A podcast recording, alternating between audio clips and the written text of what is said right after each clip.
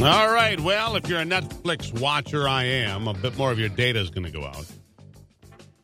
I don't know if it's a good thing or a bad thing, but what are the top 10 movies and TV shows on Netflix right now? They're about to tell you.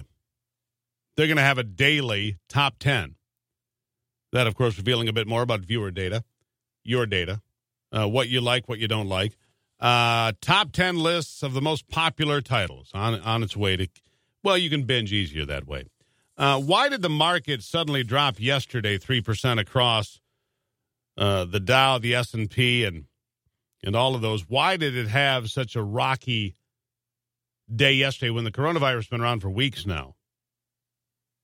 because coronavirus was cited as the proximate cause of the market stress that caused the 1,000 plus point sell off on the Dow and drops on all three indices.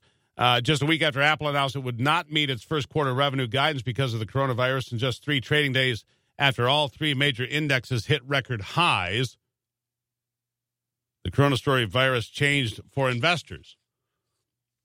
And the reason why is simple this is no longer just a China story, it has gotten out into Italy and Iran and elsewhere. South Korea, there's now a travel advisory against travel to South Korea just issued by the United States government today because there's an increase in the confirmed number of cases in South Korea. The most significant signs yet that the virus has spread beyond China. Data from Bloomberg published Monday showed that out of the six places with the fastest growing case counts, four are outside of China South Korea, the Diamond Princess Cruise, Italy, and Japan. And so this uh, brought fear into the market, and that's why you had the the collapse, uh, if you will, third biggest uh, loss for a single day on the Dow uh, in its history at over three percent. Um, social media. I'm just catching up on some stories here that I think you need to know about. Uh, Facebook investigated potential pro Sanders misinformation, according to a report just put out. Facebook recently investigated research around suspicious content on its platform meant to support the campaign of Bernie Sanders. You mean Bernie puts out misinformation? I find that hard to believe. Uh, the newspaper, citing unnamed sources, that being the Wall Street Journal, reporting that top executives at Facebook were notified of the investigation, which was sparked by two independent outside researchers who told Facebook they found evidence that pro Sanders content was being circulated by Russian agents and Trump supporters which of course is the same thing. Because if you support Donald Trump, you're obviously a Russian agent. Uh, joking, of course. Uh, a Facebook company spokesperson pushed back against the Wall Street Journal article, telling The Hill in a statement that the company has not been able to validate the claims made by those researchers. Was it overstated? Is the question. We welcome and regularly receive reports from the research community according to the spokesperson. We investigate each credible claim we receive, just as we did in this instance when an outside researcher contacted us. To date, we have not been able to substantiate the researcher's claims, and we have not been notified by the intelligence community. Spokesperson adding that we have found a campaign of coordinated inauthentic behavior. We would, if we had found a campaign of coordinated inauthentic behavior, we would have removed it and announced it publicly, just as we did more than 50 times last year.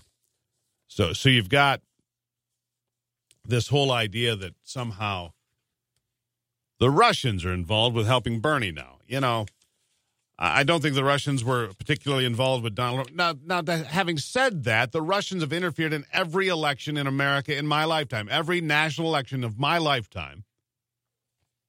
The Russians have fiddled around with one way or another to the best of their ability. Yeah, they, they offered Hubert Humphrey huge cash. They tried to get rid of Ronald Reagan, did the Russians. I mean, this is not new stuff. Look it up. It's why you have a computer on your desk. Um, in Arizona, a Republican running for Congress has dropped out after he suffered an opioid overdose. Yeah, he is dropping out. Chris Taylor says today I've suspended my campaign for the U.S. House of Representatives and am seeking treatment for substance abuse disorder. He made that statement to NBC News. I will fully cooperate with local authorities on any matters arising from my recent relapse and overdose. Taylor's decision to drop out of the Republican primary in Arizona's first congressional district, first reported by the Arizona Republic. Tough times for him. Taylor, a married father of two who served two combat tours in Afghanistan, has struggled with opioid addiction in the past. It's not new. It's just a difficult time for him. And here's some good news for you. Some good news to round out this second hour, which I think you'll greatly enjoy. And, I, and I've witnessed this, by the way. There is a cheetah breeding facility, part of the Columbus Zoo, in the center of Ohio. Odd, right? But cheetahs being bred in the center of Ohio, where the, when I've seen this, uh, where they have these cheetahs at a place called the Wilds. Well, zookeepers and scientists from the Smithsonian have now successfully transferred cheetah embryos, marking a major conservation milestone for the vulnerable species. That's right. In vitro fertilization has worked. A surrogate cheetah gave birth to two cubs at the Columbus Zoo in Columbus, Ohio, February 19th, 2020. February 19th. The birth marks a scientific breakthrough. It is the first successful embryo transfer to ever have been performed on a cheetah. Very cool. And when you, Ohio, not much like South Africa, not much like Namibia, but that's where they have this cheetah breeding facility and program. And I tip my hat to them. Here they are creating genetic diversity by being able to work with the Smithsonian Conservation Biology Institute to create cheetah cubs.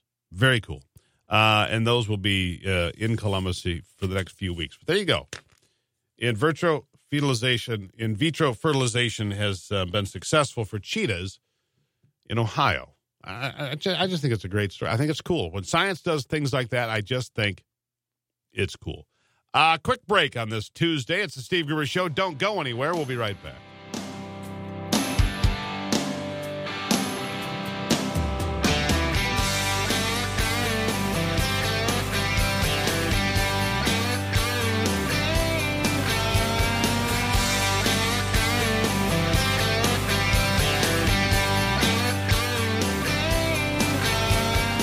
It's the hospital where your children were born, the elementary school where they learned the basics, the football stadium where you made memories together, and the boundless skyscraper where they took the big job.